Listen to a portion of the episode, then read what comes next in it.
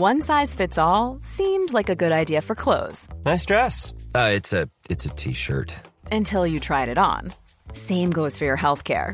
That's why United Healthcare offers a variety of flexible, budget friendly coverage for medical, vision, dental, and more. So, whether you're between jobs, coming off a parent's plan, or even missed open enrollment, you can find the plan that fits you best. Find out more about United Healthcare coverage at uh1.com. That's uh1.com.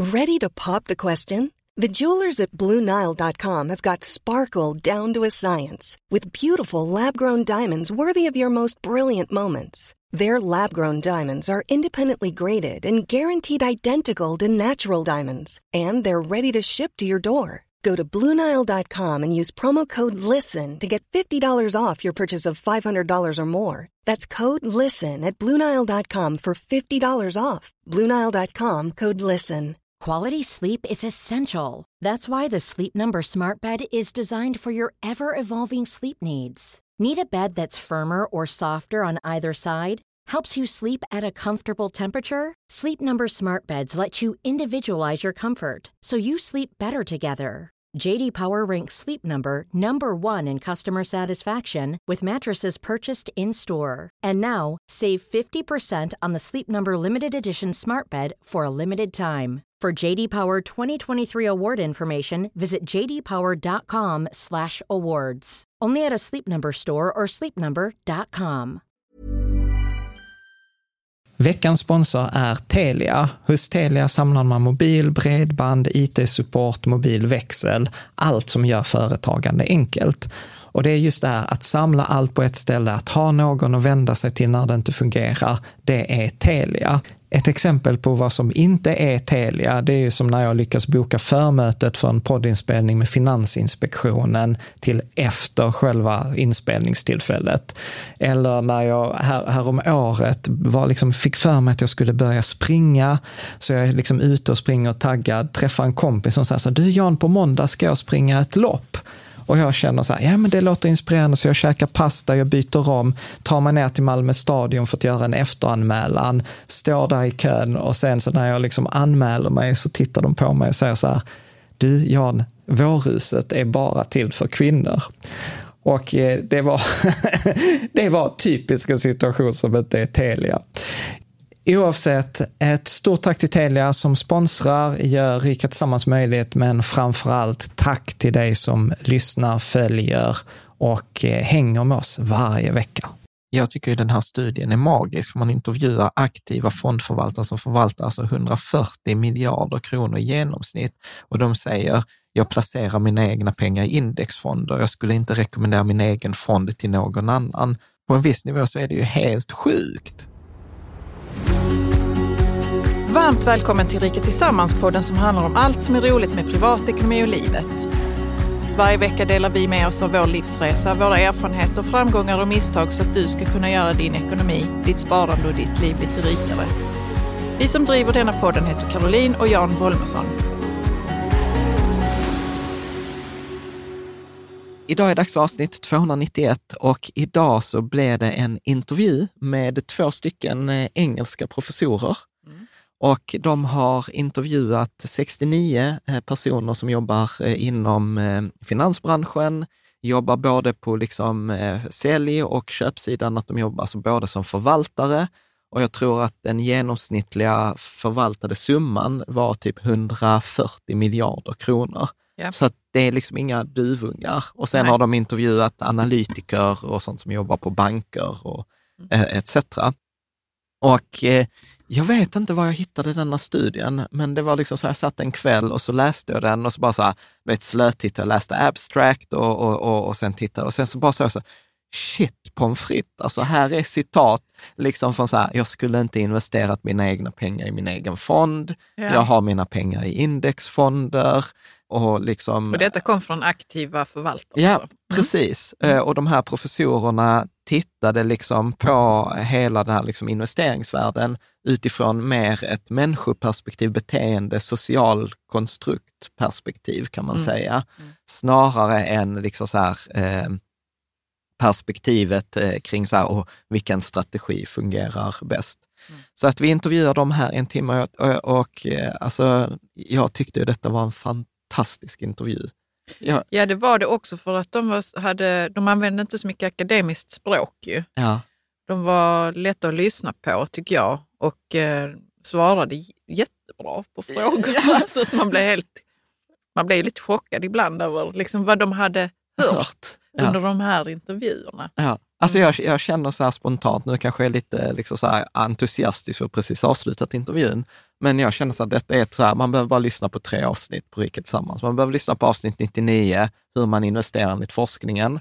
Och sen behöver man lyssna på detta avsnitt och veta varför man inte ska lägga sina pengar i aktiv förvaltning. Mm. Och sen man får kan... liksom en, en ytterligare en dimension ja, precis. i detta avsnittet. Och sen kan man lyssna på fyra hinkar-principen. Och sen är du done. Sen behöver du inte lyssna på någonting om investerande eller finans överhuvudtaget. Mm. Nej, jag tyckte det var, det var magiskt. Eh, jag ser Vad fram... tog du med dig som, som stannade kvar hos dig? Nej, men jag gillade det som de sa, liksom, vad, vad, kan man ta med sig här förutom att, alltså, för det är lätt att komma från detta avsnittet och tänka så här, alltså folk i finansbranschen är, eh, som vi pratar, delusional och har liksom kognitiv dissonans. Men, alltså att de gör saker som egentligen inte stämmer överens med deras egna uppfattningar. Ja, eller vad det finns liksom det finns, bevis för, ja, vetenskapliga bevis för. Mm. Men, det peng, alltså liksom så här, men jag är alltid så här, när jag pekar på någon annan så kommer det liksom tre fingrar som pekar tillbaka till mig själv. Mm. Och då handlar det om så här, så vad kan jag göra annorlunda? Och, och där handlar det om att inte gå på de här liksom mellanmänskliga alltså så här, eh, drivkrafterna som vi har. Att vi, vi, vi tror på hjältedåd och vi tror på att någon ska lyckas och vi har en övertro på egen förmåga. Och alla de här mjuka faktorerna, att det är de som ställer till det. Ja, och, som, man, som man normalt kanske inte ser inom finansbranschen. Exakt, mm. och, och, där de också säger så här, nej men, du vet, vårt, ett förslag är att se på finansmarknaderna utifrån ett socialt perspektiv, se det som att de som sitter på andra sidan också drivs av vanor, rutiner och relationer. Har lån och betala har lån och betala. privatskolor till sina barn och ja, så vidare. Och, och liksom har så här, nej men den här personen kanske inte är så himla duktig, men han har fru och barn, så vi, vi, vi vill inte ge honom sparken, utan mm. vi vill ju behålla den här personen. Mm. Alltså allt det här liksom, ja men mellanmänskliga, fina, kan ja. jag uppleva, men där jag ibland har trillat i fällan och tänkt så här, nej men eh, när jag var i akademin, nej men eh, i näringslivet, då handlar det om pengar, då är alla så seriösa och, eh, och liksom eh, rationella. Och sen tänkte man så här, nej men i finansbranschen, det handlar om jättemycket pengar, då är de mm. rationella och tar rätt beslut och de bortser från de här mellanmänskliga driv, Känslor känslorna och, och det. Och så bara, nej, och, och så på ett sätt och vis tyckte jag att det var ganska fint också. Yeah. Men bara för att det är fint så behöver jag inte bidra till det och förlora egna pengar. Nej. Liksom. Mm. Och rent konkret så pratar vi om allt från ESG, hållbarhet, aktiv, passiv, eh, liksom citat. Vi pratar om eh, liksom skillnaden på professionella investerare, småsparare etc. Så att, mm. ja, jag tyckte detta är ett av mina toppavsnitt ja, alla, alla tider. Mm.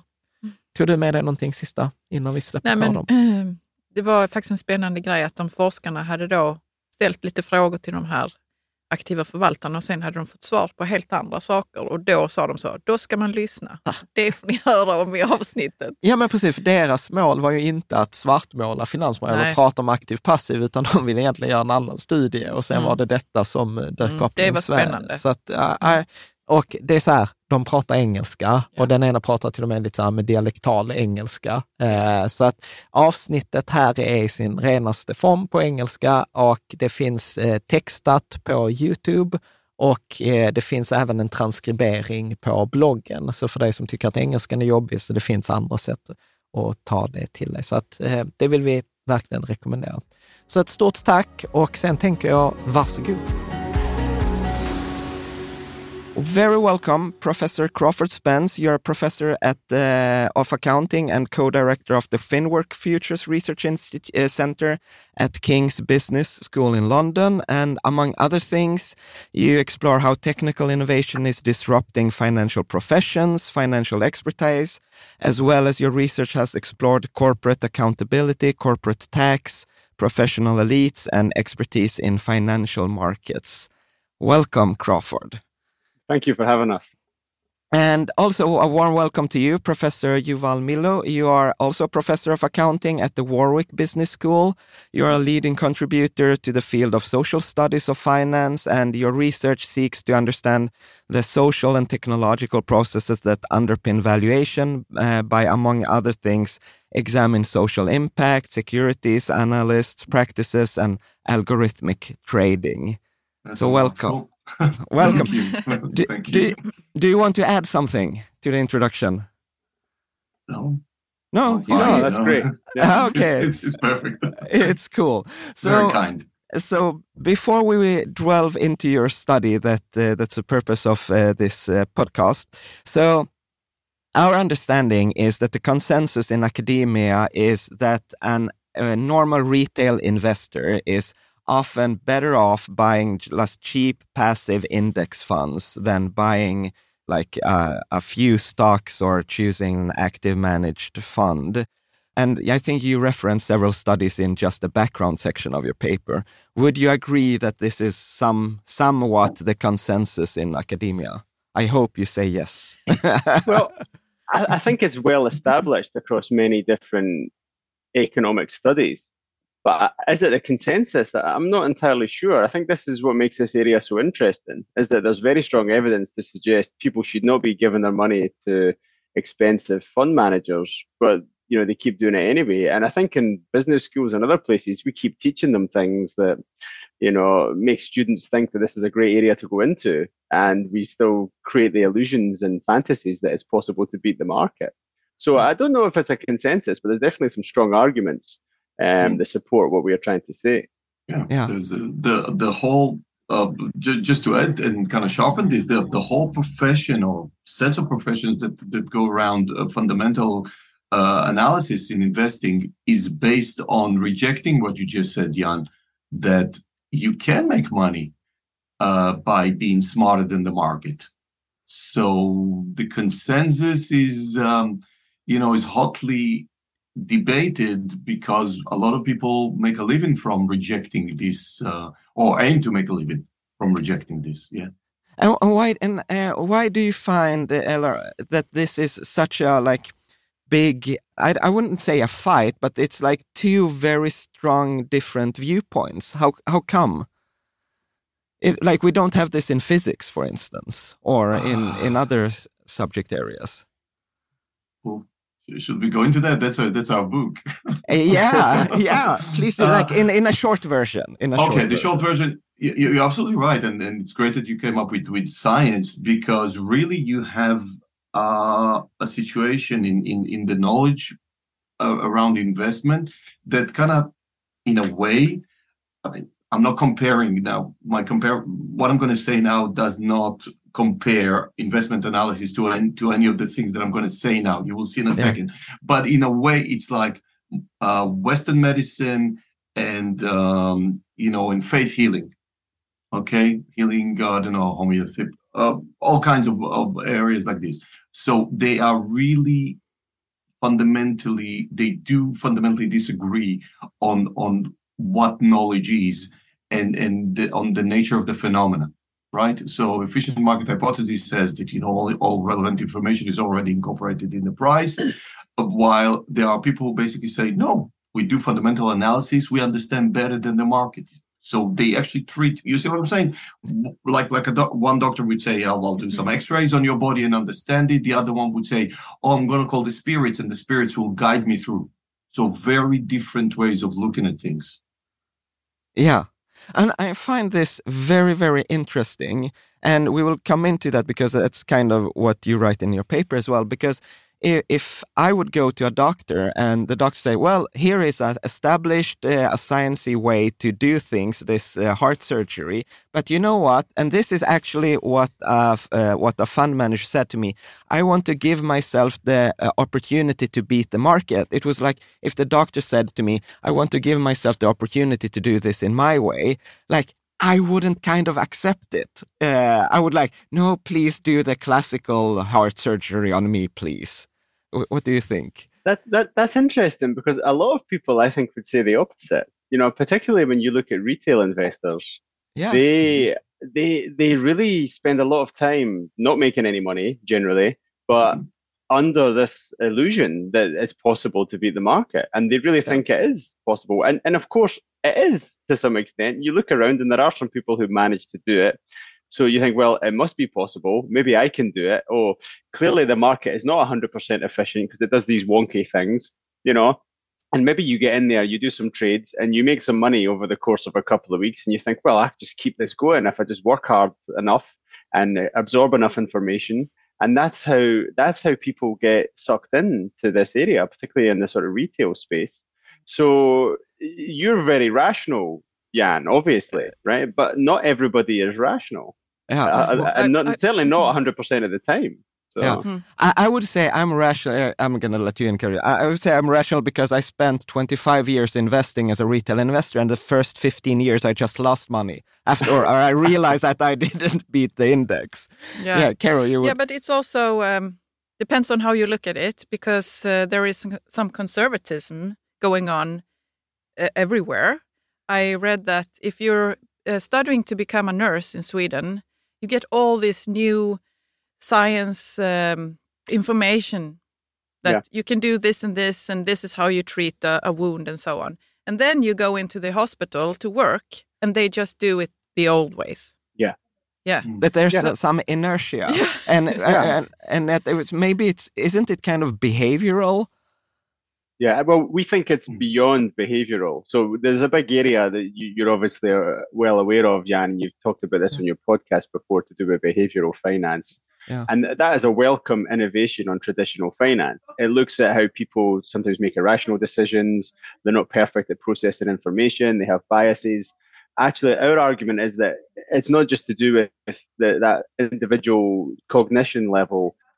It's more of a wider social phenomenon. So, so the argument that you're making, Caroline, is absolutely appropriate here, and it's a really good parallel because what we are trying to say with fund management is really a basic sociological argument. It's that fund management is no different from nurses in the healthcare service. You know, we we feed people these ideas of dynamism and innovation from economics, but in the real world, it doesn't always work like that. People work on the basis of habit, they work on the basis of routine, they work on the basis of inertia you know, um, just what things, how things have always been done. And financial markets are no different from, you know, nurseries then It's no different from real estate. It's no different from lots of other fields in society where things are done on on that basis. So it's it's no surprise that you know really some new ideas will come in that, show that show that what people have been doing for a long time doesn't work, but they yeah. continue doing it anyway. Yeah. Mm-hmm. And and just I just I just want to add to that because financial markets are interesting. Absolutely, as, as Crawford said, you know, people do that. It's a social uh, social activity, institutional activity. Why should it be different from medicine or art or any other thing that people do? But the the additional bit here is that we have a theory that you know was developed in started in the, in the 1950s that's called efficient market hypothesis that that basically says kind of the rationality that Jan was talking about refers to that right? You cannot be the market you might as well put your money in an index. But people resist it all the time and this kind of goes deeper. People resist it all the time because it takes them out of the picture. Hmm. there's nowhere there's nowhere where you can be a star where you can be a hero where you can tell your stories. Oh, you know, this is what I did, and this is how I yeah. beat the market then and there. And that's the same. It, it's kind of the same logic, social, societal logic behind lottery. You know that your your chance is very low, but you say, why not me? Maybe this week it will be me. I'm going to put my money there. You see what I'm saying? I'm going to get lucky, maybe. Uh, so so it, there there's some magic, some attractiveness to a story where you do something where you have agency, and it's not just random movements in the market. And this, I think, what drives uh, fundamental analysis. Yeah. Yeah, I think that there's also like a famous study that's repeated every now and then in Sweden about uh, car drivers and it's they ask uh, the drivers, uh, "Are you better or worse than the average driver?" Yeah, and, yeah. In, and, and in Sweden, we only have three percent of the drivers that are worse than the average driver, and and I think it's kind of the same phenomenon. Yeah, uh, uh yeah. I think every every country does this study, and the percentages are slightly different, but everyone is above average. Yeah. yeah. And, and fund managers as well, you know. I mean, yes, 80% of us don't beat the index, but, you know, I'm one of the 20%. And everyone you speak to says that. And you sort of think, well, where is this other 80% exactly? exactly, exactly. So, like a month ago in early 2023, you published a paper called Active Fund Managers and the Rise of Passive Investing Epistemic Opportunism in Financial Markets. And you wrote this with your co author, James Valentine from uh, Marquette University in Wisconsin. And here is our first uh, question, actually, from the community, from Melva. And she was like, So, why did you guys find it important to do this study? I think because so much money is going into active fund management. And you know, I mean, Yuval's been looking at this much longer than me, but I first started mm-hmm. looking at this sort of five, six, seven years ago, and I was just astonished to see those those figures, whether it's the Spiva figures or figures from Morningstar or wherever, which just show how many active fund managers underperform the market, uh, underperform, don't beat the index, and it, it, for me, it just raises a question in my head, which is, well, why does this situation persist?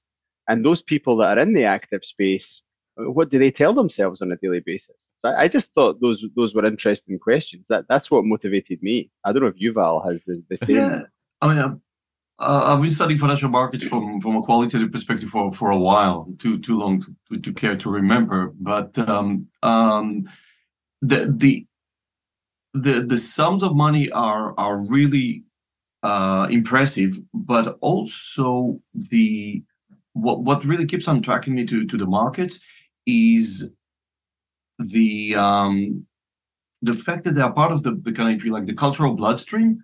Everyone talks about things in terms of return. Everyone uses market li- language without understanding exactly what what are the underpinning uh, forces there, right? People talk about the supply and demand and profitability, even when they speak about something completely different. And I thought, right, this is the leading cultural phenomena of our time we, we need to keep on returning to this to understand where it comes from and what it really means. So this is kind of, if you like, the the deeper reason. And of course, we're in business schools, so it's it's in you know within our remit to, yeah. to study financial markets. Yeah. And w- what would you describe if you each would take what are the most important findings so far? So uh, I mean, we think everything we find is important, and talk about it until you know tomorrow. But you know, a few highlights from my side. One is I think we demonstrate that the lack of faith that active fund managers have in their own domain and their own area of activity. I mean, if we have people turning around to us and saying, you know, I work in active fund management, but I invest all my own money in index funds, or people turn around and saying to us, I wouldn't invest in my own fund, those are fairly startling admissions. And, and they really display that people don't have faith in, in what they're doing on a daily basis. And then we ask them, well, why do you do it then? And, you know, they say, well, it's well paid, um, or, you know, it's interesting, it's stimulating to do this stuff. We may not beat the market, but, you know, yeah, A, I'm getting paid to do it. And B, it's intellectually super, super interesting, you know? And and those are all sort of understandable explanations. Um, so yeah, I mean, I think for me, that's that's probably the headline thing that jumps out. I don't know if Yuval, you have any other nuances yeah, bring out. This is what came, what came out. I mean, we suspected for a long time, and and speaking with Jim, just to, to mention again, uh, the, the, the the person the who gave us access to a lot of those interesting people that we we spoke with and and gave us a lot of their time is James Valentine, who's been a sales side analyst for for think 20 something years. So he really has a lot of contact. Uh, so uh, yes, this is what I found interesting as well. But I just want to kind of dig slightly deeper because it is really interesting. People tell us, you know, I wouldn't invest in my fund because this is really now I'm paraphrasing. They didn't say directly. They say, oh, this is something for rich people. So it became kind of a, you know, an, an intellectual pursuit, some kind of a 19th century gentleman's uh, thing. You know, people used to go to the I don't know whatever to to the North Pole. Now they they do uh, active investment. Right? It's kind of a I wouldn't say an extreme sport, but it is.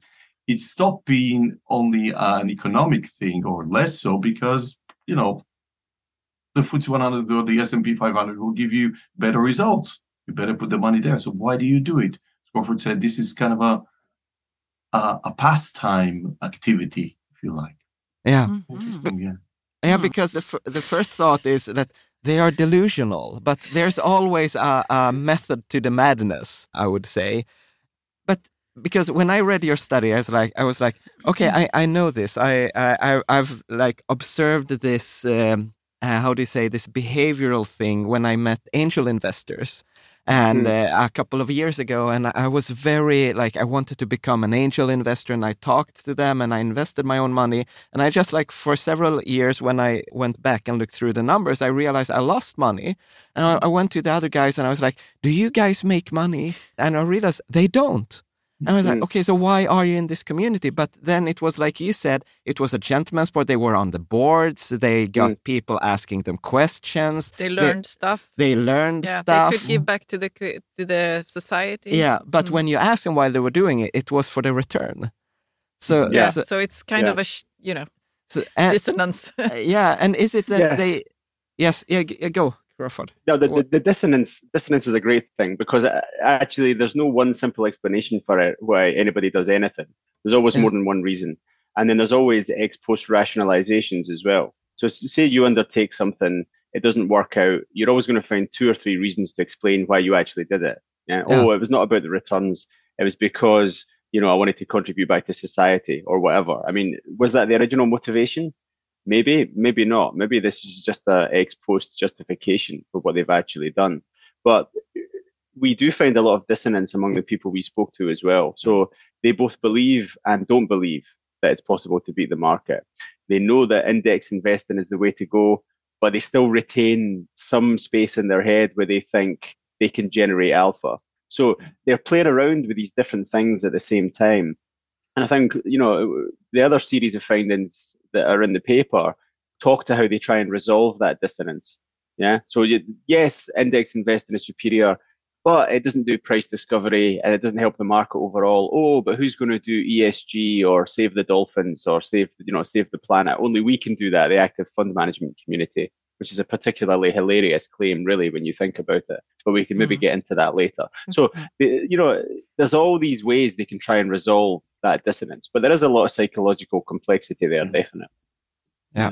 Yeah, that would be fascinating to go into if you want, because there- Yeah, yeah. let- Let's let's go go go into Uh, that. just just to add to to the to the mix in a, in a, in, a, in in in an earlier study. I mean, uh, I I I interviewed and followed um, many hedge fund managers, and many of them uh, express hatred to what they do. They really dislike what they do, and they keep on saying, "Can- "Can we use uh, strong language?" Yeah, yeah, definitely. Okay. Many of them told me about the practice that they have that they call "fuck you money."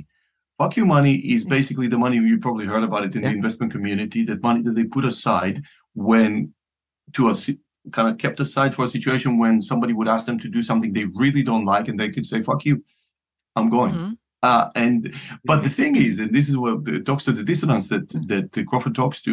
Um, uh, I spoke with them over time, you know, kind of followed them around for for years, and they never use it.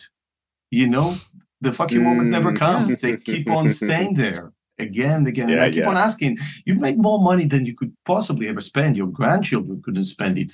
Say, yes, but I'm still not really fulfilled about this. Do you still hate it? Yes, yes. I can't, I can't stand it. So you see, it's it's really weird. It's really Yeah. weird. Yeah. Yeah, Crawford, where are you going? Coming in? Uh, no, no. Yeah, yeah. And how, how come? Uh, like, wh- what's behind this? What are the psychological drivers that they ha- have this hatred, but they still stay in it?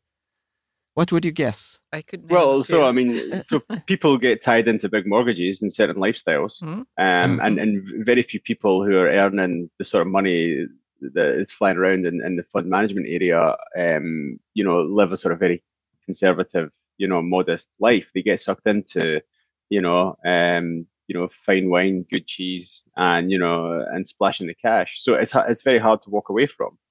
Um, I mean, think about how how many areas domains in the world pay you so well, even when you underperform.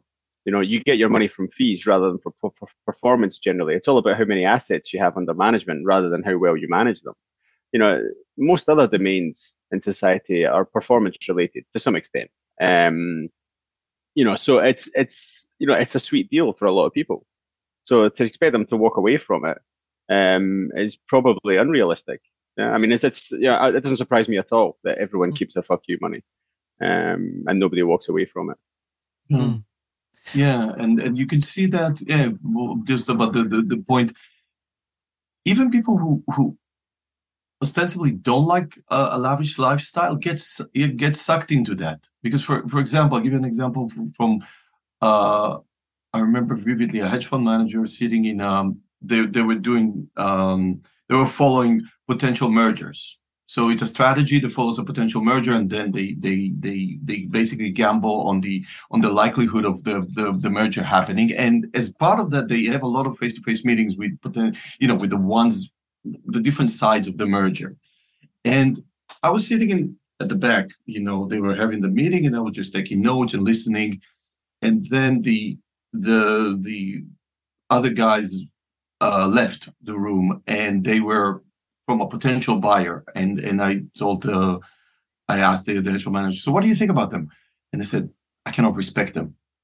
I said, why? I mean, they, they make perfect sense. He said, did you look at their watches? They were wearing some some cheap plasticky things. These are not people we can really. so, you know, they, they, so they had enough money to buy Rolexes, but they wouldn't for yeah. some reason. They were not respected. So you see, it's it becomes a signal of seriousness that you can actually yeah. spend some mm. money. Yeah. So just yes. one example. There were many. Yeah, yeah definitely. Mm. But because it's easy to like point the uh, finger at the at the fund industry and kind of laugh at them that they're mm. kind of cognitive dissonance and they're delusional. But I would say, what are we doing that are pointing at them? Because if you point yeah. at somebody, you have three fingers pointing back at yourself. What's yeah. what's our role? Are the community's role, or the pension funds, or the yeah. other we, we with the money?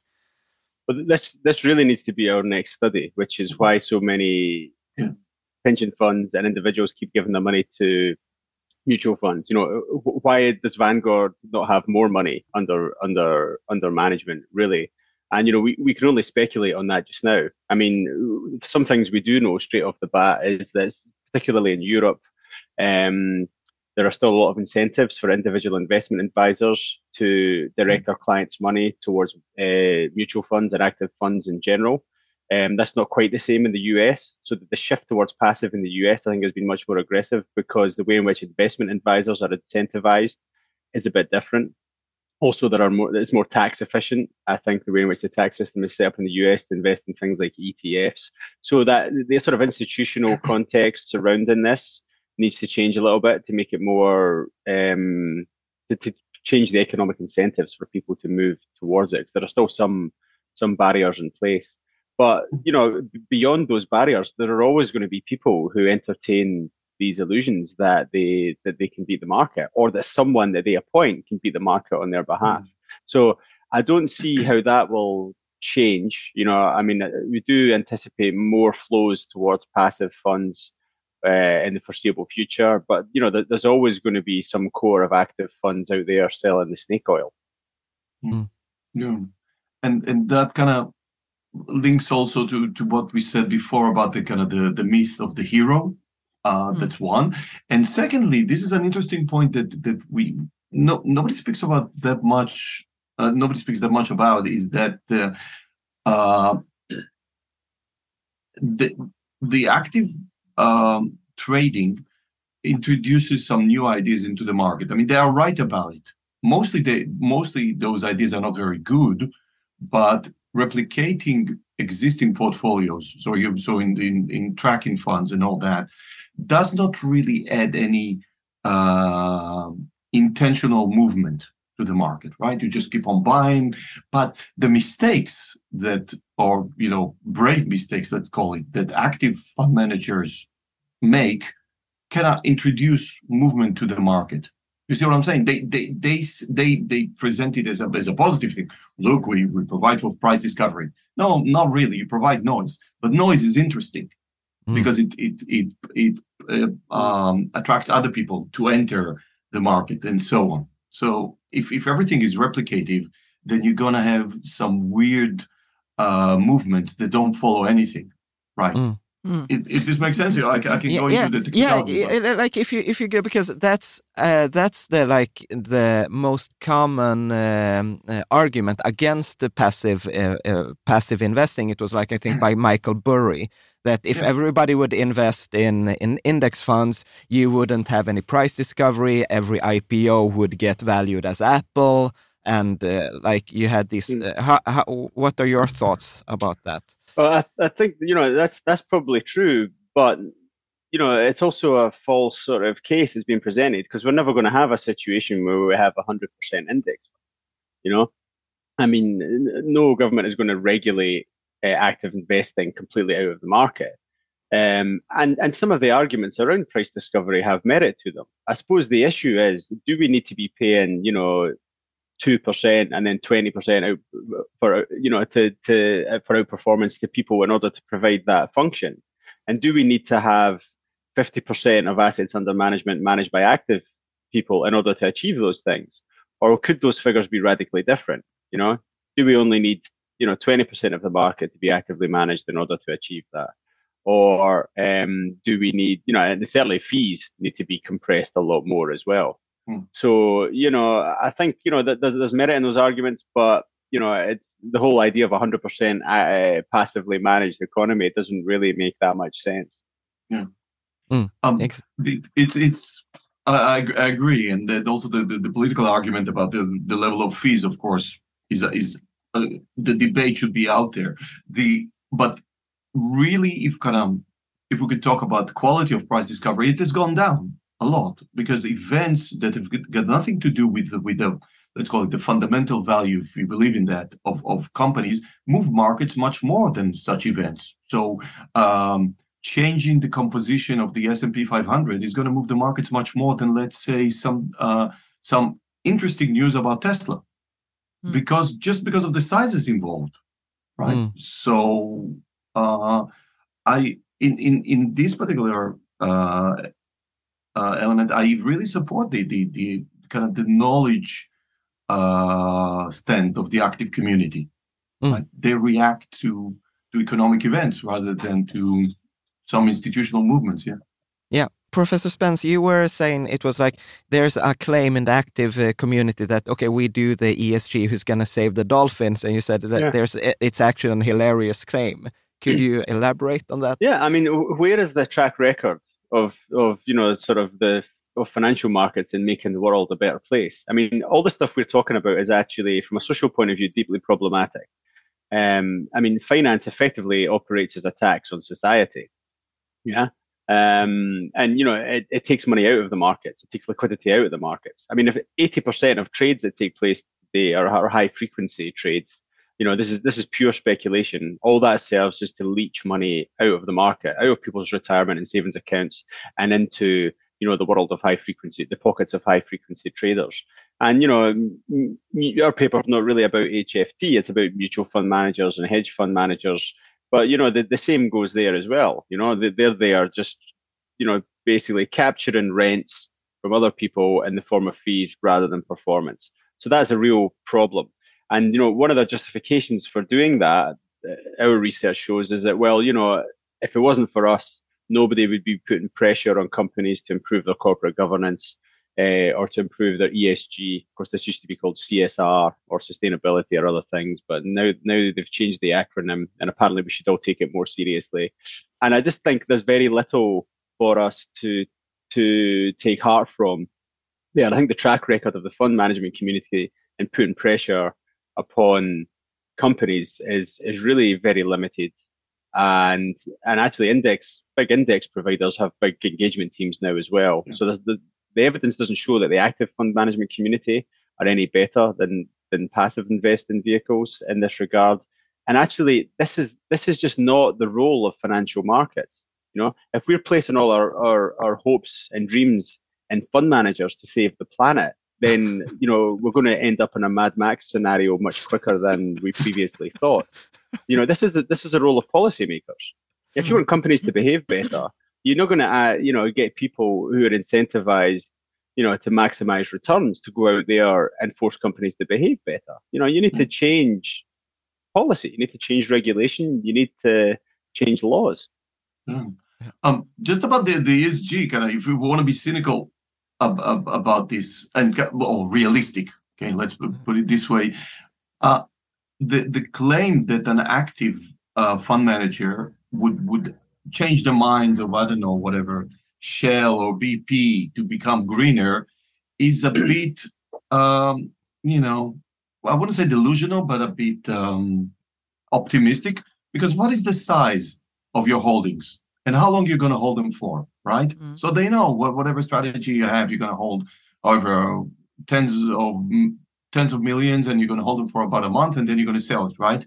Relatedly, but if you're if you're a tracker, if you're uh, um, you're BlackRock or, or Vanguard, you're holding them for a long time and you have a big holding. So if they come to you, right, somebody like uh, like BlackRock and says, right, we don't like what you're doing in the Arctic, they're going to listen more. I'm not. I'm not saying I agree with Crawford that they're like, you know, relying on these people to to save the planet is, you know, is a is a favorite dream, but but really the the, the big trackers just because they are the big uh, you know behemoth of, of the market uh, can actually change the, the minds of, of big companies. Because if they pull out from, from a company, if they, if, for example, it will make headlines everywhere if if somebody like BlackRock or Citadel with the, with their trackers would, would go to to oil companies and said, you know, we can take the hit of not of not holding you because we don't like what you're doing.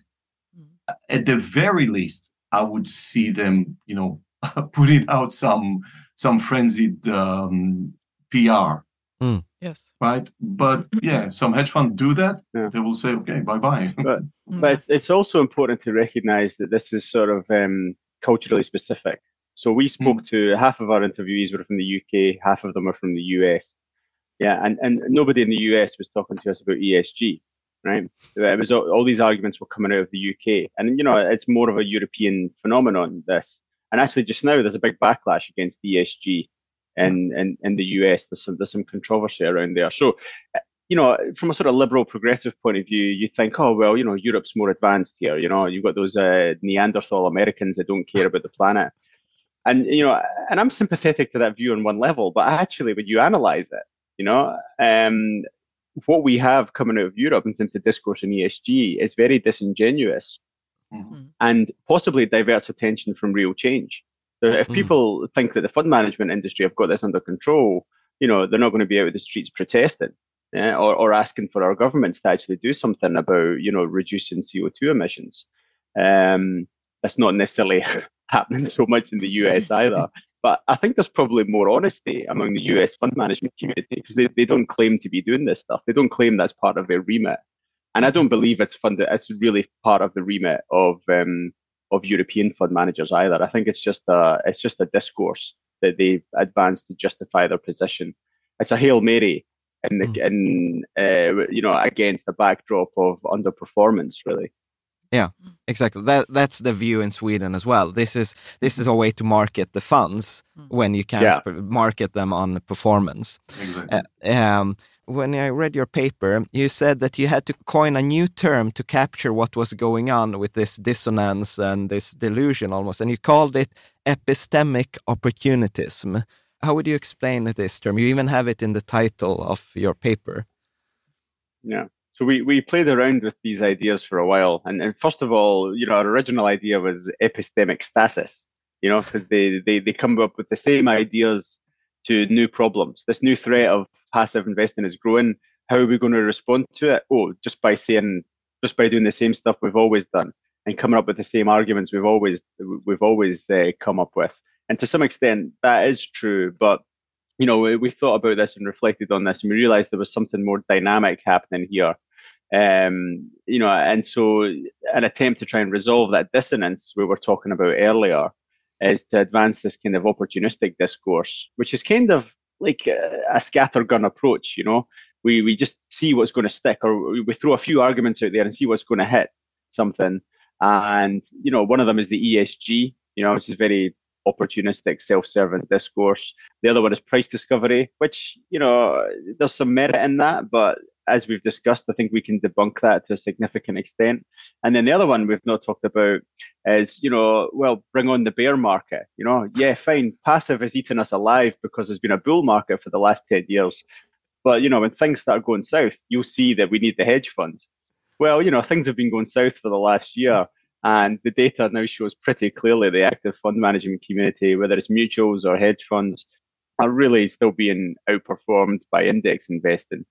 So, you know, these different arguments, you know, they're all, you know, highly debatable. You know, they, we think they can be debunked pretty convincingly, but they're advanced all the time in a very opportunistic fashion. So it's opportunistic and it's a self-serving discourse. And you know, the epistemic thing is that it's saying, you know, our our knowledge base is still as relevant as it ever was, really. Mm. One size fits all seems like a good idea for clothes until you try them on. Same goes for healthcare. That's why United Healthcare offers flexible, budget friendly coverage for medical, vision, dental, and more. Learn more at uhone.com. Millions of people have lost weight with personalized plans from Noom, like Evan, who can't stand salads and still lost 50 pounds. Salads, generally, for most people, are the easy button, right? For me, that wasn't an option. I never really was a salad guy. That's just not who I am. But Noom worked for me. Get your personalized plan today at Noom.com. Real Noom user compensated to provide their story. In four weeks, the typical Noom user can expect to lose one to two pounds per week. Individual results may vary. Quality sleep is essential. That's why the Sleep Number Smart Bed is designed for your ever evolving sleep needs. Need a bed that's firmer or softer on either side? Helps you sleep at a comfortable temperature? Sleep Number Smart Beds let you individualize your comfort so you sleep better together. JD Power ranks Sleep Number number 1 in customer satisfaction with mattresses purchased in-store. And now, save 50% on the Sleep Number limited edition Smart Bed for a limited time. For JD Power 2023 award information, visit jdpower.com/awards. Only at a Sleep Number store or sleepnumber.com. But as I, but the short the short answer to your question, Jan, is why did you come up with this phrase? Is because we need to come up with new ideas as academics. this is what we sell. exactly. Yeah. This, is, this is our snake oil. Yeah. yeah.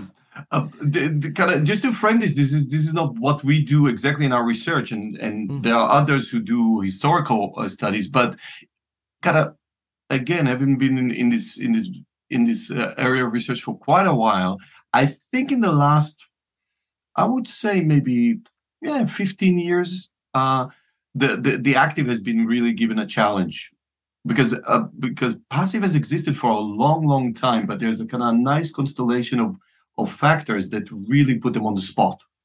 Mm. you know, the, the, the frequent crashes and and um, and the rise of the if you like the the cultural accepted acceptedness of automation and all kinds of other things that are really interesting layered together. And now they are left with, you know, kind of their, if you like, epistemic habitat is dying out. There are less and less excuses that they could sell mm.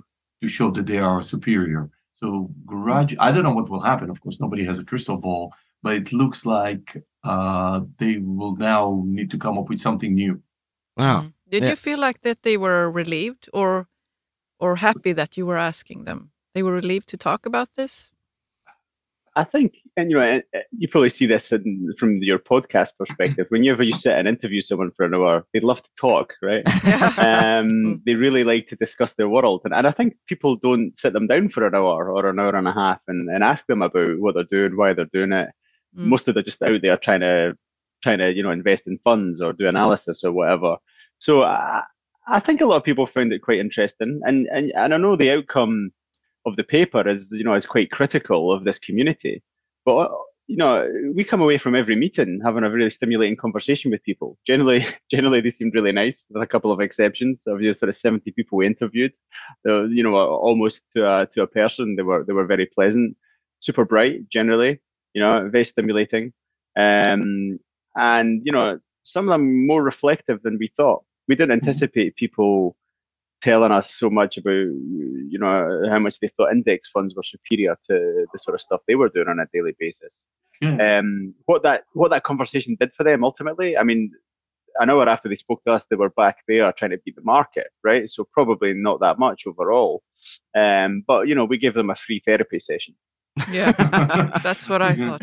Mm. Yeah, but Mm. but but it kind of to come clean, we didn't go out there specifically to ask about active passive. It came from them. No, that's right. That's Yeah. right. Yeah. It, it came, Mm. you know, this was something that was on their mind, and and they kept on justifying kind of their existence uh, in in in that world. So Yeah. you- in a way, it kind of and as a yeah, and as a researcher, sorry, Yuval, but as a researcher, when someone starts answering questions that you've not even asked them, you you need to start paying attention to that, right?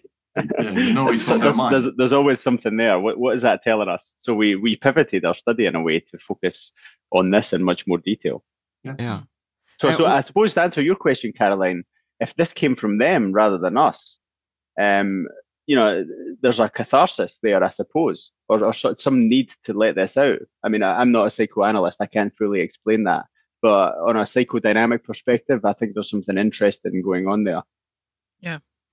Wh- What were the personal highlights from the interviews? What like uh, what has stuck with you? Because you interviewed like sixty nine people for more than an hour, so it's a lot of material. So what what Mm. are like the golden nuggets for you guys? Ooh. In in what area? Yeah, like so what, what? Yeah, yeah, but take it away. well, there's, I mean, th- th- there's some things we couldn't really put in the paper. I mean, people Mhm. telling us that they basically, you know, breached regulations and, you Mhm. know, um, you know, a sell side analysts, for example, are supposed to say, oh, buy, sell, or hold for stocks. More than one person told us, oh, we have a policy where we just don't rate anything as a sell, um, which is a, in the US is a breach of regulation FD. Um, and you know, you could potentially be struck off a list or something um, for disclosing that sort of information. So th- that's interesting. We weren't surprised that that happens. We were surprised that people admitted to that Yeah, happening. it's it's like an open secret. Exactly, exactly. But it's great to have someone confirm it, right? And okay, it's Yeah. only like two or three people out of 69 that say that. But if two or three people out of 69 are telling you that, you know it's happening pretty much, you know, across across the board. And actually, mm. you just need to look at Bloomberg and see the number of sales that analysts put on there, and it's basically zero, right? So Yeah. we know that there are massive conflicts of interest in this community. So you know, we, we got little nuggets about that, that sort of um, those sort of conflicts of interest and some of the the the sort of dirty work that goes on behind the scenes um, with financial intermediaries, which I thought I thought was quite interesting. But then, but I suppose the headline stuff, just to repeat, was was that lack of faith in what they do. Yeah. Um, um uh, yeah for me was kind of it kind of it was um the this element but that's kind of more forensic and and a lot of people would tend to you know assume or, or suspect this goes in, in the in the background. Uh something that was that was more kind of sinister and and uh for me was the self-censorship.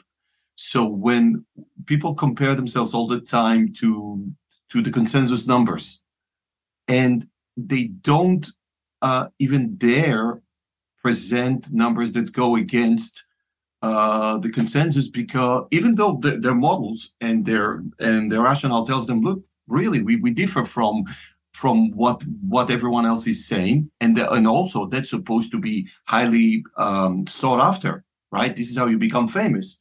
They dare not do it. They keep on checking and checking again their models, trying to find out where they went wrong, assuming that they went wrong. So Yeah. for me, that was that was a bit that was that was a big uh, aha moment.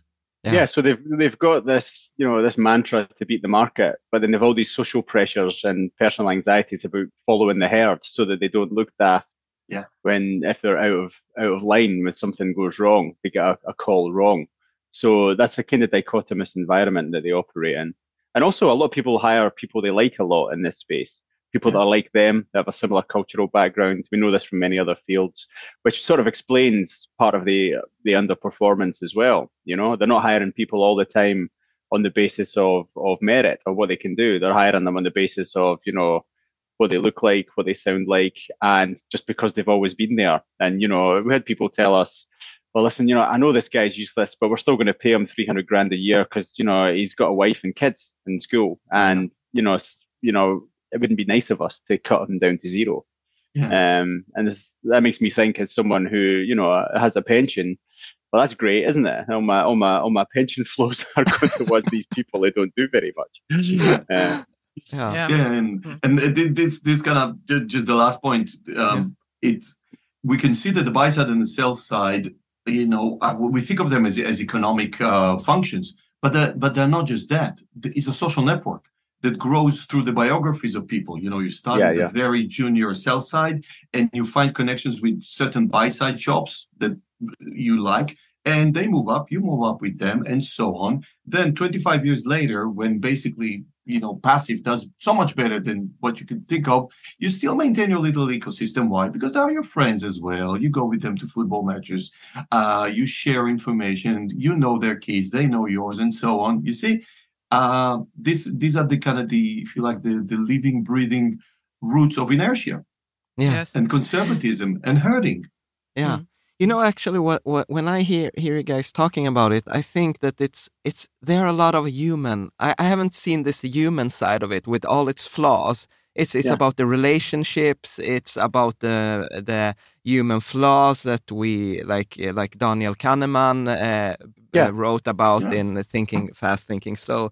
So they they're they're humans. They do all yeah. the human uh, human specific, uh, which we tend to overlook when we just want yeah. to look at yeah. one thing, and then all yeah, of this is the the the you know the breed no the the the basis yeah. of yeah, the uh, complex question. Yeah, that, that, I think that we think of the finance industry. They are oh, they are well paid. They're managing this.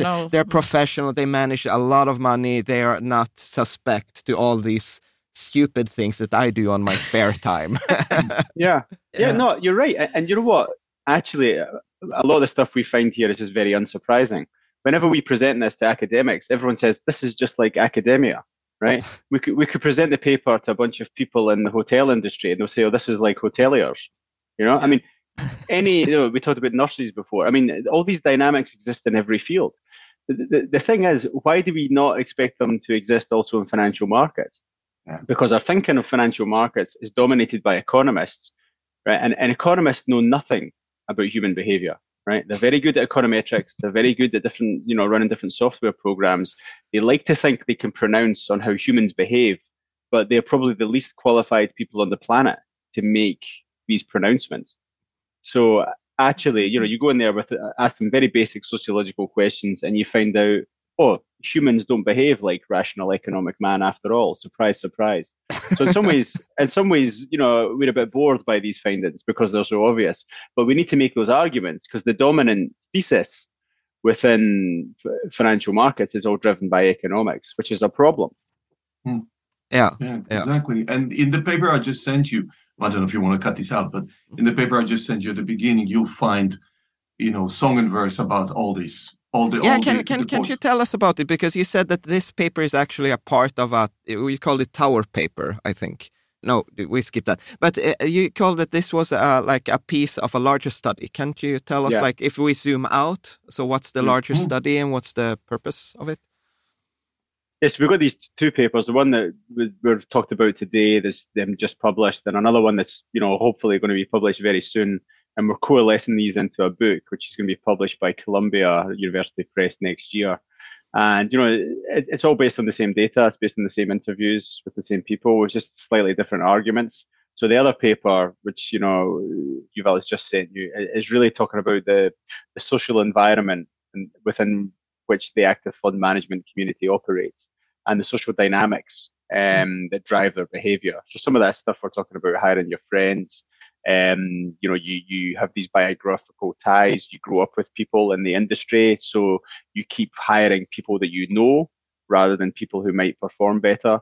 Um, and you're all this hugging consensus rather than trying to provide a distinctive opinion. All these are all sort of social norms and institutional factors that point towards conservatism in this area and stop people in this space being more dynamic. So there's inertia, there's stasis, there's routine, there's habit, and it all points towards really how financial markets need to be understood within a social context. Yeah, all mm-hmm. economic mm. activity takes place within a social context. So you have all that human and cultural stuff that comes in and stops people acting as economic theorists tell us they, they're yeah. supposed to act.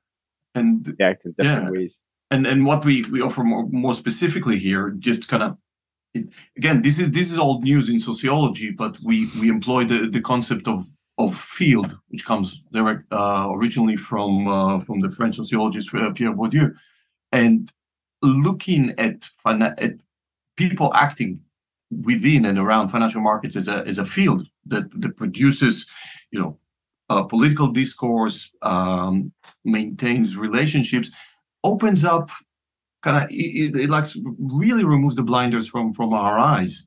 Because instead of just looking for where is the utility maximizing element here they're saying no it's not utility maximizing they follow routines they understand the world through practicing routines and and and some uh, tacit understandings of things like like we do in, in society why should we look at the profession and the set of routines that happen in financial markets any differently then you start looking at markets very differently mm. right? You see what I'm saying? It's not it's it's not just the information that is important. It's also prestige. It is also um, uh, social ties and and so on. Now, of course, we're we're not you know kind of re- reinventing the wheel here. People have done it many times in different areas, but very little in financial markets, especially uh, on the very kind of open to the public side of, of, of sell side analysts. Yeah, and I would say that the self view in the finance industry is is also would say that we are above that in some kind of, uh, because we glorify we have these billions, you know, these series, and you you have the star uh, fund manager who has overperformed, and you have the star mm. research analyst. So, they're even part of the the moo movement and yeah. development of humankind forward. Yeah, exactly. mm. Yeah. So I think we get sidetracked when it's when it's money involved, and uh, we we put it, we glorify it uh, yeah, rather or, than yeah, or, or we focus on the sort of limited number of people who do seem to have beat the market over over a, a long period of time. It's very small numbers, and the longer the time goes on, the numbers get even smaller. Um, and we use them and we extrapolate their experience to, to the rest of, of, of the fund management community, but it's not representative at all. And even yeah. those guys who do manage to beat the market, we, we don't know if it's because they're skillful or lucky. I mean, you know, they're great for 10, 15 years, and then we realize they've taken some massive risks, they've paid off, and then it all goes south for them at one point. Very few people have full careers in this space. Mm. Yeah. And, yeah, ex- um, just just adding to that, and this is again kind of borders on the forensic, but it but it really is important when you when you become a star analyst, right? Uh, in the last few few weeks, I've been listening to to conference calls. You know, when they speak with with the, the managers. When you become a star analyst, it is also in the interest of the CFO CEO to give you prominence, okay? Because they know that people listen to you right? So it becomes a bit of a symbiotic relationship, right? They would be happy to give you maybe, uh, I to say inside information or anything like this, but kind of open up the doors and show. They answer when you call. Yeah, yeah, exactly. In return, you are, uh, you know, uh, uh, using your your reputation to say smart things about them that are not too critical, right? That's the that's the price you pay. So you see, it's easier for you not to not to go very wrong with the company, yeah. unless the whole thing goes south, obviously. So as, yeah. as you move as yeah. you move up, it's it's uh, harder for you to. Move. Sorry, yeah, but no, this leads this leads to all sorts of other problems and delusions as well. So you know, you have you've curried favor with company management. The answer when you call, as you say, Jan. So then what happens then is you, you think you've got superior access to information, right? So, but we we ask them, so what do you get with a special relationship with the CFO? And they say, oh, we, we get no new information, but when I'm speaking to him, I I know, I know from his body language, from his facial expressions, whether he's telling the truth or not. And and we hear this time and time again from people. And and and, and I don't know about you, Yuval. I think I think you I think we've yeah. talked about this. So I think you're probably the same view as me. We we sit there and we think, really, this is what you've got. This is your USP. You know, you can, you know, interpret somebody raising their eyebrow as an indication of whether or not they're going to beat the next quarterly earnings target. And, you know, but that's it. This is, we're back to, you know, the quack doctor selling the snake oil and the magic in the air. Um, and this is what we're paying the high fees for. That sort of Yeah. stuff. Yeah, Yeah. yeah. And, and it really is currency because even putting aside kind of, uh, I remember in one in one of the interviews, I think it was, they told us, yeah, we, we, we had some some lectures by FBI people, and they told us to, to they gave us some some toolkit to see how, when people lie and all that. So it goes into really ridiculous uh, length, but but it's it's also currency because a lot of those uh, analysts would love to tell you that they met the CEO face to face. In our last meeting with the CEO, we heard this. And as we walked to the coffee table, th- these are actual quotes from, from analyst reports. So they would love to give you some stardust. Look, we actually Yeah. spoke with, with Tim Cook. We actually saw him preparing his Yeah. coffee. And then, in turn, to go back to one of your earlier questions, you know, why are we still giving our money to fund managers? Well, if you're sitting in a pension fund, you're under pressure to perform. You're going to give your money maybe to somebody who has that superior access, who can turn around and say, "Oh, you know, I, I've met Tim Cook," right? So, so then, to that, you're a pension fund trustee. You can turn around to the the people whose money you're managing and say, you know, we do our due diligence, we hire the brightest and best and make sure that they're managing your money. So, you know, uh, that's slightly speculation because we've not actually done those interviews, but I, I suspect there's a lot going on there um, along that vein. in, Mm. in in the pension fund side that I know from from a different area, and I I'm sure it happens. I mean, I wouldn't be surprised if it happens in, in other funds as well. Kind of, it's a safe, it's a it's a way to keep your job, right? You Yeah. don't get fired by being wrong with everyone else, right? No. So so you went with a with a reputable fund manager. Of course, they didn't do very well because the market, you know, was moving up and down as as it does. But hey, you know, I went Yeah. with I don't, I'm not going to say names, but okay, with Yeah. X. Oh, okay, fine. Yeah, Don't worry. it's like w- when I call it in management, like, oh, we used McKinsey, so it's not our fault. Yeah, not even McKinsey could save us. Uh, Exactly. Yeah, exactly. McKinsey Yeah. effect. Yeah, yeah, exactly, exactly. Just a, few questions before we round uh, down. You also wrote about, uh, I think, three defensive mechanisms. That it was like strong identity and like I think you wrote like one reaction entails asserting a strong identity which can rally previously disparate members of community together and offer a renewed sense of purpose. Would Yeah. you like to say something more about that?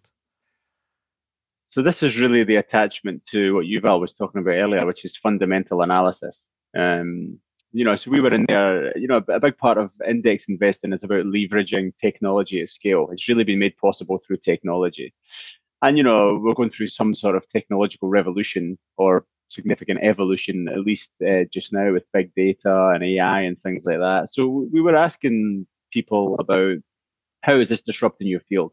How are you taking on, you know, how are you responding to the movements in big data? Are you changing your analysis techniques? Blah blah blah. Um, is that a way for you to compete with passive or index investing? And and by and large, they said, uh, well, no. Um, what we do is fundamental analysis, which is really a world of small data, um, and we're looking for little nuggets of information, individual pieces that nobody else has. Yeah. Mm. So I, I'm a- I'm a transport fund manager. I specialize in the transportation sector. You know, I'll I'll, I'll fly out to um, off the coast of Louisiana, spend some time with people who work on barges, speak to them about what's happening with the shipping channels and the, the cargo that's coming in and out, and maybe I'll find something interesting about you know whether Amazon is selling toilet paper to people in Hawaii. So you know, so the supermarkets are not going to do so well, or the ships, you know. So we're talking about little things here, and he's like, I can do this. Supercomputers cannot do this, but I can go there and do that that heavy lifting and find that nugget of information, which my clients or the the funds I work for, are going to be able to act upon as actionable investment advice. So you know, we we had you know numerous examples of this nature. They sound really humorous, but they were all very idiosyncratic. But you know what? It sounds attractive. Like when you're telling the story, I'm like, yeah, yeah, But we've heard it. yeah. We've we, heard that we've heard well. Mm. it. Yeah, because we've interviewed fund managers, and they say exactly like we go to, we don't go to uh, like expos with other fund managers. We go to this expo with this niche, and we meet uh, customers and suppliers, and we talk to them. We don't talk to the finance industry. We do our own picture, and uh, Yeah. we have even stayed in the jungles of Brazil and fought with Oh. tiger. And you know, you're wow, yeah, like so you get Yeah, but it's attracted. attractive uh, arguments. yeah, it they is. are. and Mhm. They are, and they're evocative, right? And there's there's strong imagery there. So you, and you think, yeah, you're right. A supercomputer cannot do that. And you go away thinking, well, okay, he's he's working hard, certainly working hard, and he's doing something unique. Nobody else is flying down to look at toilet paper movements, you know, to Hawaii on barges off the coast of Louisiana. Um, but zoom out, right? I mean, uh, where's the performance over a sort of five to ten year period? And you know, the data shows that it's just not there. So this stuff is obviously not that important. Nevertheless, they're very wedded to this. This is part of their identity. We live in a world of nuggets of information and small data and unique insights. Yeah, and we love a good story Yes. as humans. Yeah. and, and, Yes. it, and it rolls ba- it rolls back to to the to the cultural image that we we we discussed before. You know, the narrative of you're you're the hero. You're moving history. You find the, the the people behind the people behind the people who will give you the real, uh, you know, cause of Yeah. things. Yeah, exactly. And then you said uh, another one was uh, you wrote uh, a defensive maneuver to is to delegitimize non-members' knowledge and establish boundaries between us and them. Yeah. And you, I think you even had some interviewees saying that there's a lot of uh, under Incompetent. incompetent people in the industry. Yeah.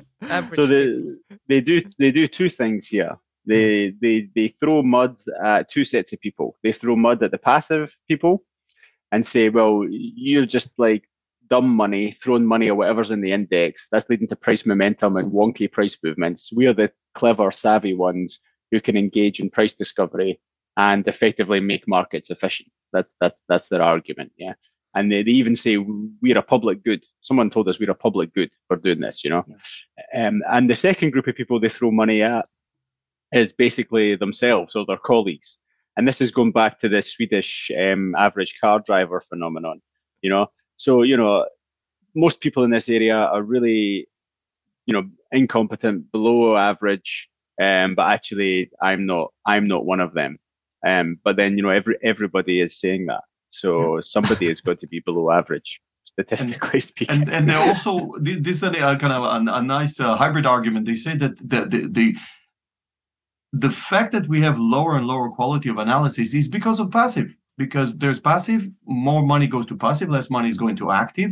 Therefore, we have uh, you know we can recruit lower quality caliber of people, and we overburden them with work because they need to cover more stocks yeah, yeah, and yeah. they have no less time to come Yeah. up you know with with really important nuggets of uh, of information they cannot go to the you know to the jungles of borneo to find where uh whatever the the, the beginning of the supply chain because Mm. we cannot fund them so it's all kind of it's, all- it's all the way around it's it's uh you know it's passive's fault yeah yeah, definitely. And then the final one was uh, you said also that communities can also defend their existing field position by making a practice inaccessible to others, perhaps by inscribing their worldviews into particular artifacts or practices. So that this is, I mean, this is flowery academic language. You know, we, we have to speak in these ways to get published in academic journals. But basically, this is saying that passive cannot do ESG. Yeah. Yeah. Yeah. This is a practice area that passive is incapable of doing. Only we can do that. And of course, we've we- we've talked about how plausible this argument is Yeah. already. Um, Yeah. But that's that's that's that's a standard thing that communities will do to to justify themselves. So that's that's it. Yeah, I mean that's that's the Yeah. epistemic opportunism right there. Yeah. Did you get a feel how common it was that they didn't invest in their own funds? Or that they had a majority in index or Um, so this is uh, this is a minority of people that are being open Yeah. in this extent, and and we're not we're not asking everybody, did you invest in? in and I know in, in the US there are numbers you have to report it to the SEC, but there were some like limits uh, there. So Okay, yeah, right. Um, but you know, so so we never. But again, this is something that they offered up voluntarily. Yeah. Yeah. So I mean, like you know, I'd say you know, sort of ten percent of people we spoke to were quite were quite relatively open about this. Um, Yeah. Which doesn't sound like much, but actually, given that we're not even asking them that question, Yeah. um, that's that's quite a lot. And and if one person is saying that, that's already a lot. Yeah.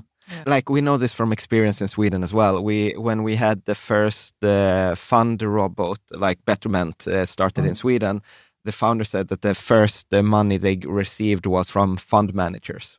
Like, but maybe they wanted to test it. yeah, The last Yeah, ones. no, yeah, it, it- they, they were it uh, were first one. Uh, here we got the question from our community head. GBL has like, so what would you say if your kids or a dear friend came and told you that they're becoming active fund managers?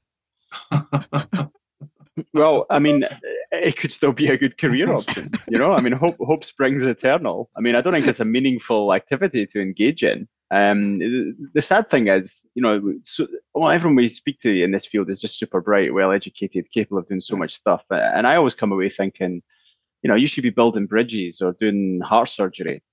But, you know, the economic incentives for them to do what they're doing are much higher than those other fields of activity. So uh, it's completely plausible that they remain there. Um, you know, I- would would I be happy if my kids went in that space? Sometimes I come away from these interviews thinking, I wish I was doing what they were doing. They get paid about Twelve times as much as I do. Um, actually, I do think they can sleep at night. Um, I mean, we, we got into academia because we thought this was meaningful socially, you know, but we all have mortgage stresses and worries and, you know, have to go on strike to try and get decent pay deals. You don't see any of that in hedge funds. So I suppose there's there's a little bit of Schadenfreude recognizing that, you know, their their their activity is getting eaten up by index funds all the time. But at the same time, you know, it is interesting work. It's exciting. You know, it's well remunerated. And there's always good for the foreseeable future. There's still going to be a sizable amount of people in that Yes. space, Mm. definitely. Yeah. So yeah, that's, that's my honest answer, really. yeah, and it's kind of it's kind of a it's, it's a sub sub question to the bigger question of automation. You know, quite a lot of probably saw. You know, what is it called? Uh, chat PGT and all that recently that everyone is saying, oh, you know, who's going to write the reports? Yeah, I, I don't know, but but kind of just echoing what, what what Crawford said, and I think there's something deeper within us that want people to do meaningful things, right? You know, the homo faber and all that. And I think uh, active fund management is just another expression of that. Of course, there is Yes. the economic side, but like it's a way to express your your agency. We, we are talking uh, a lot in our podcasts about um, that you want to have the majority of your money in index, and then you Yeah. can have some on the side, uh, learning money or playing in the Yeah, to, Mm. to Uh, get set to satisfy yeah. your other needs. yeah I think that the, that a good strategy for most people would be like separate the financial side. Okay, this I need to be able to retire, and this I have to to have fun, to have my war stories, to be able to tell To how I lost a lot of money. You know, this stock went down ninety percent, and this was a ten bagger, and we, we need that. We need those stories Yeah. as humans. I would say. Mhm. Cool. Well, maybe if you have spare money, then then then you have money to burn. Then I guess that's fine. But you know, Jack Bogle would always just stick it all in index funds, right? I mean, Warren Buffett, the most famous investor on the planet, is you know leaving in his will that all his money has to go ninety percent into an index fund, and I think the other ten percent is in US cash. treasuries. yeah, oh, cash, right, Yeah, Right. yeah. So, so I mean, you know, he he's, he doesn't believe in active fund management either. Yeah. So uh, I think people are a bit different. You know, maybe Yeah. some people want that little bit of what Eric Balchunas would call hot sauce. You know, Yeah. um, go with the ETF and index for sixty or eighty percent, and leave some space for hot sauce on the side. Yeah. Um, as as you said. But but but just this the thought that you know the financial markets supposedly the you know the temple of rationality are there basically to to satisfy some emotional needs is a bit of a heresy if you think to to our colleagues in, in the economics department. mm, yeah, definitely.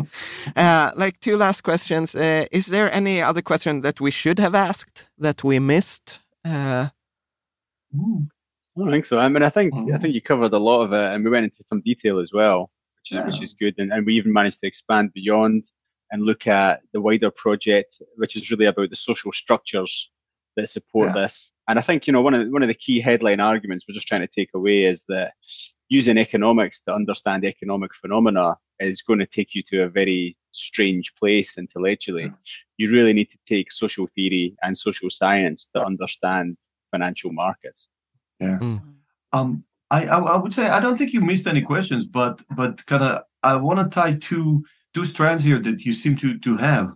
I think that if if people who listen to this podcast want to get some advice about their you know their investment, like there are there are day traders or something, I would say that they would do better if they understood the social structure of the market and those motivations yes. that we speak about, right? They will, yeah. they will, they would potentially do better, you know, financially. Yeah. Hmm. So this is, I think you've, you've you've done it really. You know, I saw the two strands there, but kind of these are also it's part of the toolkit that that, that yeah, a good look, investor may have yeah look at it from from that perspective i think you have uh, somewhere in the paper uh, i noticed it when i read it last uh, last night that you that you should say that financial markets should be seen from a social context mm. yes uh, but that can be one of the impacts from your article actually do you have other mm. hopes for impact from this study um I mean, uh, you know, the, uh, these sorts of things generally directed at other academics, so that's great. We're now mm. getting a wider audience with, like, you know, this podcast and some other things as well. Um, it would it would be interesting to see how it lands with the actual fund management community itself. Yeah. Um, so it would, you know, it'd be nice to go to some of their conferences and present some of this information. Yeah. Um, I mean, I, I have done some of that before with some previous research, and you know, they're kind of unsurprised because obviously you're presenting their ideas, their discourse back to them. So they're like, yeah, that's what happened. Um, but I, I, th- I think I, th- I think they, they know what's happening better than anyone else yeah. does. I think the issue is we in academia and in the media and other places go away and represent what happens in financial markets in a distorted way. Um, because we, we expect it to happen according to certain, you know, economic theories or things like that, or or certain common sense understandings. Whereas, whereas actually this sort of analysis exposes that, you know, it's a viper's nest of mm. conflicts of interest and um, dodgy incentives and, you know, old habits and routines. But the fund management industry itself is well aware of that. Um, it's everyone else that needs to be aware of it that then puts pressure on it to reform it effectively. Yes. Yeah. Mm-hmm. Yeah, I think that that's like also one of my insights. It's it's like we can finger point at the industry, but still, it's that we are giving them our money. So yes. it's, yeah. it's we are kind of uh, we are enabling. Uh, yeah, we are kind of enablers. Uh, cool. We have uh, two questions that we always ask all our guests. Uh, so, and the first one is. Uh, now, maybe it's redundant when we've talking about this, but what's the worst financial advice that you've heard?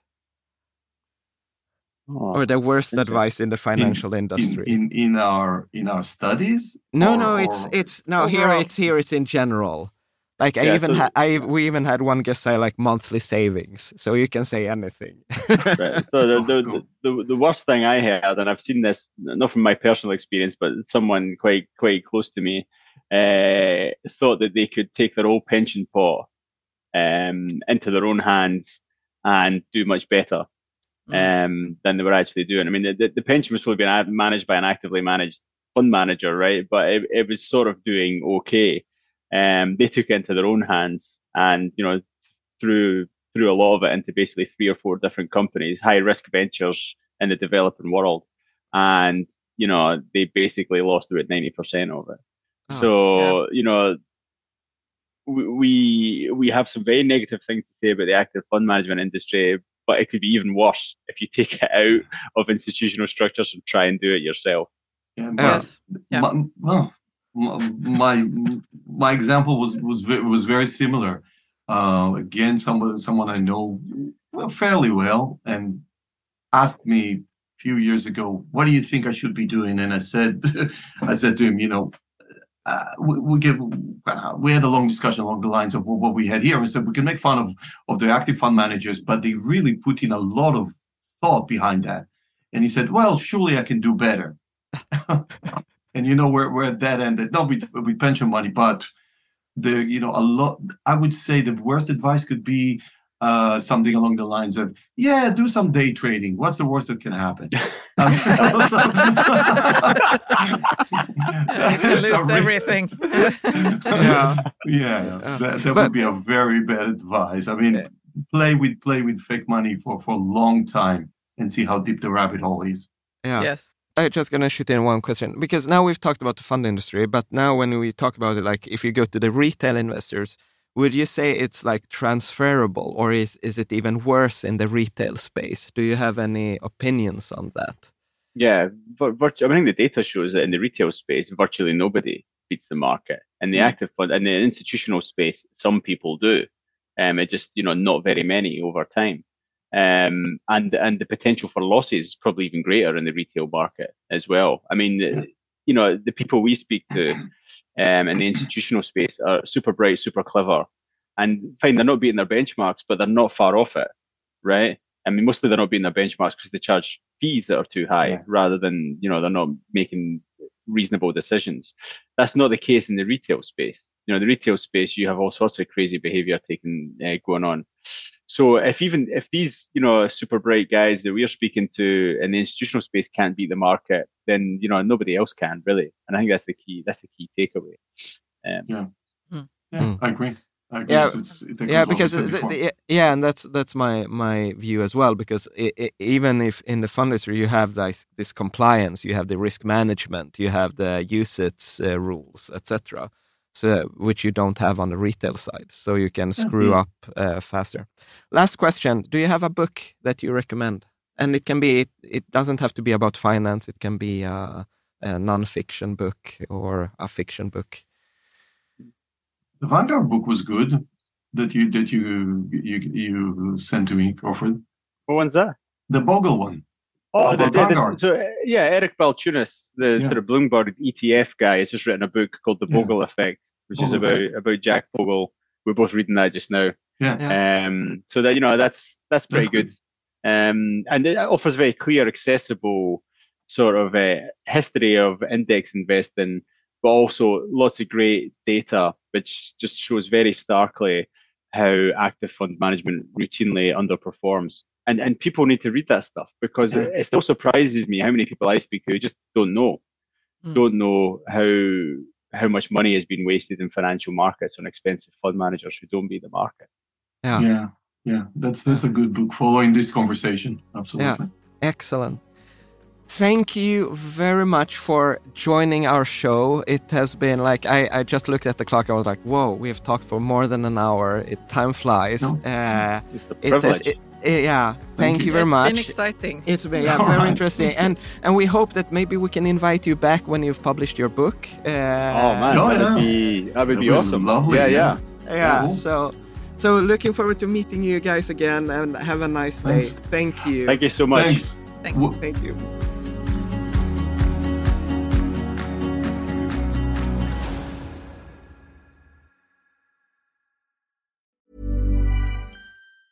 Mom deserves the best, and there's no better place to shop for Mother's Day than Whole Foods Market. They're your destination for unbeatable savings, from premium gifts to show-stopping flowers and irresistible desserts. Start by saving 33% with Prime on all body care and candles. Then get a 15-stem bunch of tulips for just $9.99 each with Prime. Round out Mom's menu with festive rosé, irresistible berry chantilly cake, and more special treats. Come celebrate Mother's Day at Whole Foods Market.